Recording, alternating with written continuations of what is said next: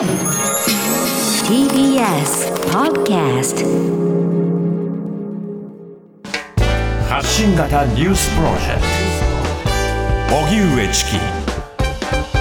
セッション。2021年版防衛白書公開。台湾情勢について初めて明記。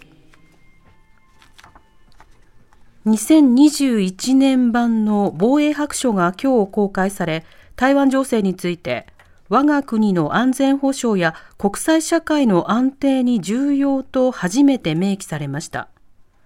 また軍事活動を活発化させる中国については地域と国際社会の安全保障上の強い懸念と総括したほか尖閣諸島周辺で領海侵入などを繰り返す中国公船の活動を国際法違反などとし中国側の問題点を列挙。競争が激化する米中関係について台湾をめぐり対立が顕在化していく可能性があると指摘したほか新たに項目を設け軍事的なパワーバランスの変化がインド太平洋地域の平和と安定に影響を与えうると警戒感を示しました。白書ではこのほか北朝鮮について日本の安全への重大かつ差し迫った脅威と強調しています。また、表紙が初めて墨絵の騎馬武者のデザインとなっています。それでは2021年防衛白書。こちらについて、笹川平和財団上席研究員の小原凡司さんに伺います。小原さん、こんにちは。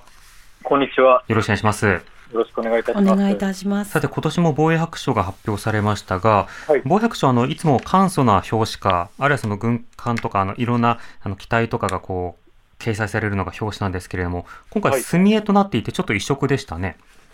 そうですね、あのおっしゃる通り、目を引く表紙だったと思います。うん。これはあの表紙の変化というのは、特に何か意味をするものではないんでしょうか？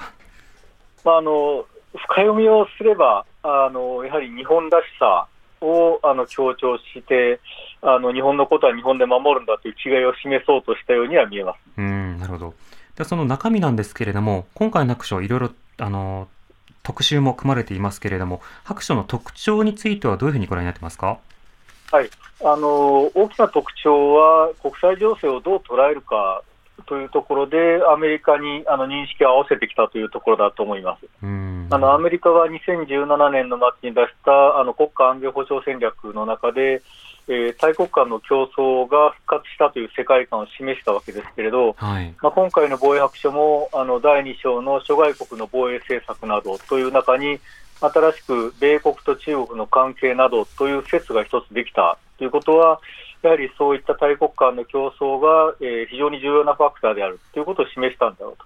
まあ、その上で、あとはあの技術動向などについても、えー、詳しく記載をしたりですね、えー、えー、今の安全保障環境というものにあの適応した内容になっていると思います。うんなるほど。またデータもまあ豊富に載っていて、まあ、各国さまざまなその軍事費用というものを伸ばしている現状であるとか、あるいは実際のその兵の数など、まあ、リストとしても掲載されているわけですけれども、小原さん、注目のパート、章や書きぶりというのはいかがでしたか？はいあの私が一番注目したのは、やはり宇宙、サイバー、電磁波という領域についての記述が多いということだと思います。はい、一つはもう特集の中に出してきて、宇宙、サイバー、電磁波領域における挑戦といって、まあ、現在の状況を示しながら、まあ、その後、えー、第2部の我が国の安全保障防衛政策の中でも、えー、ごめんなさい、第3部の我が国防衛の 3, 3つの柱の中でも、えー、宇宙、サイバー、電磁波の領域での対応として、自分たちの対応も言っていると。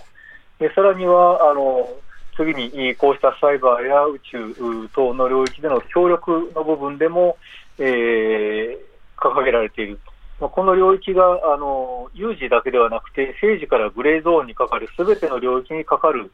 えーまあ、脅威であり、また自分たちも利用しなければならない領域であるということの意識が、やはり前面に出てきているというふうに感じます。うんなるほどまたあの今回の白書の中ではハイブリッド戦争ということも用いられながらあの実際上さまざまなフェイクニュースなどが人為的にこう拡散されるような状況もあると。まあ、例えばそのアメリカや欧米のワクチンなどについてあえて否定的な情報を流すことも動きとしてはあるのだということなどいろんな背景などについて踏み込んだ書き方もありましたね。はいあのこうした偽の情報を流すのをディスインフォメーションキャンペーンというふうに呼んでいますけれど、はい、あのこういったものとサイバー攻撃といったものは本来分けるべきではないんだと考えています。でそれはなぜかというと、えー、今の私たちの生活、携帯を使ってみんなとチャットをしたり、あるいはあのオンラインで、えー、支払いができる、えーまあ、そういったアプリを使ったり、はい。えーあるいは金融機関でもアプリの上で、えー、自分の口座の操作ができるとですね、経済活動もネットワークに依存しているわけですし、さらに軍事行動もネットワークに依存しています。そうすると、このネットワーク、これ衛星も含むんですけれど、はい、そうすると宇宙も含むんですが、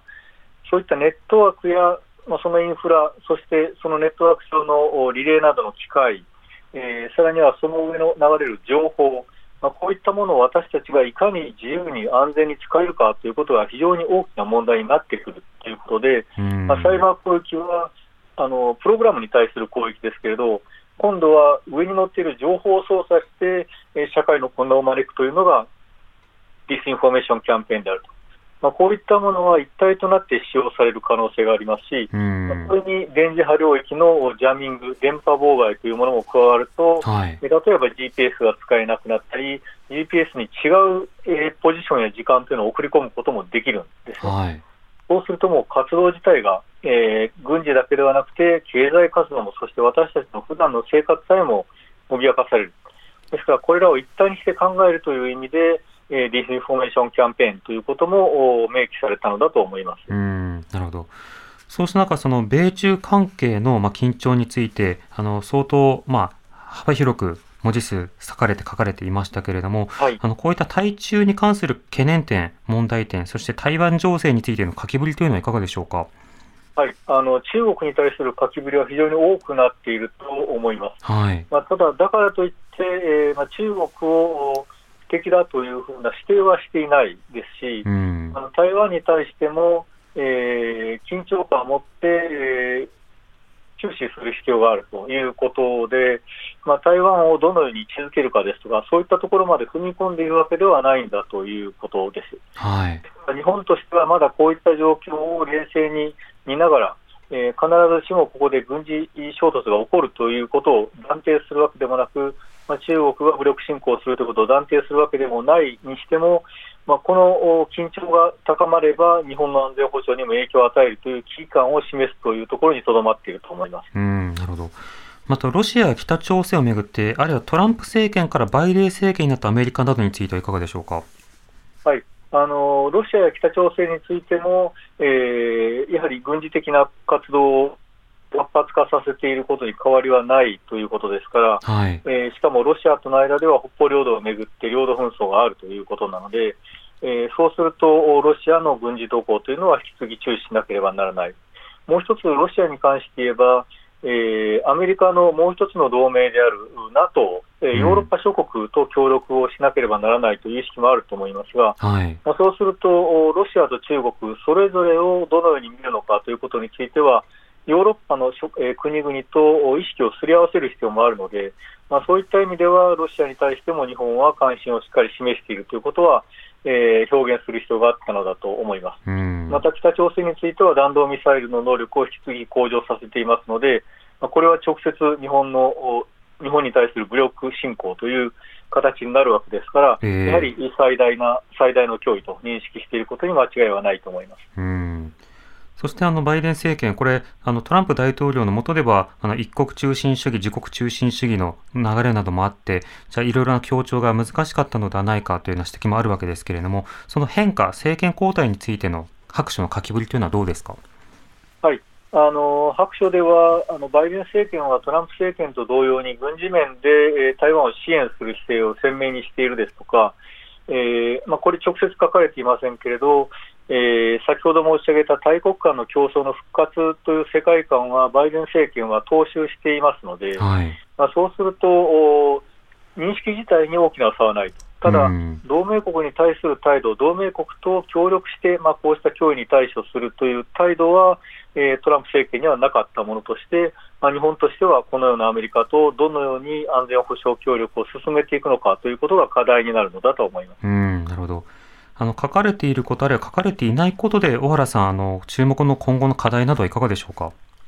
はい、あの先ほど申し上げたあの宇宙、サイバー、電磁波の領域、これがあの重要視されているということは、あの重要なことですけれど、はい、まずはこれらを統合して捉えて、どのようにそのネットワークやその上の情報を安全に使うのかということの意識、もう一つはあの技術投稿では触れられていますけれど、AI を用いてくると、今度はローズと言われる、えー、自律型の致死性の兵器、うん、えー、人間の判断を介さずに今攻撃をする、えー、無人のロボット、などの兵器というのがどんどん出てくるわけですけれど、はい、まあ、こういったものに日本としてどのように対処するのか、日本はどのように取り組んでいくのかといったことは、まあ、今回、そこまで深くは触れられていないですが、日本としては大きな課題として残っていると思います。わかりました。小原さん、ありがとうございました。はい、ありがとうございました。笹川平和財団上席研究員の小原凡司さんにお話を伺いました。発信型ニュースプロジェクト。TBS ラディオ905-954おぎゅうえちきセッション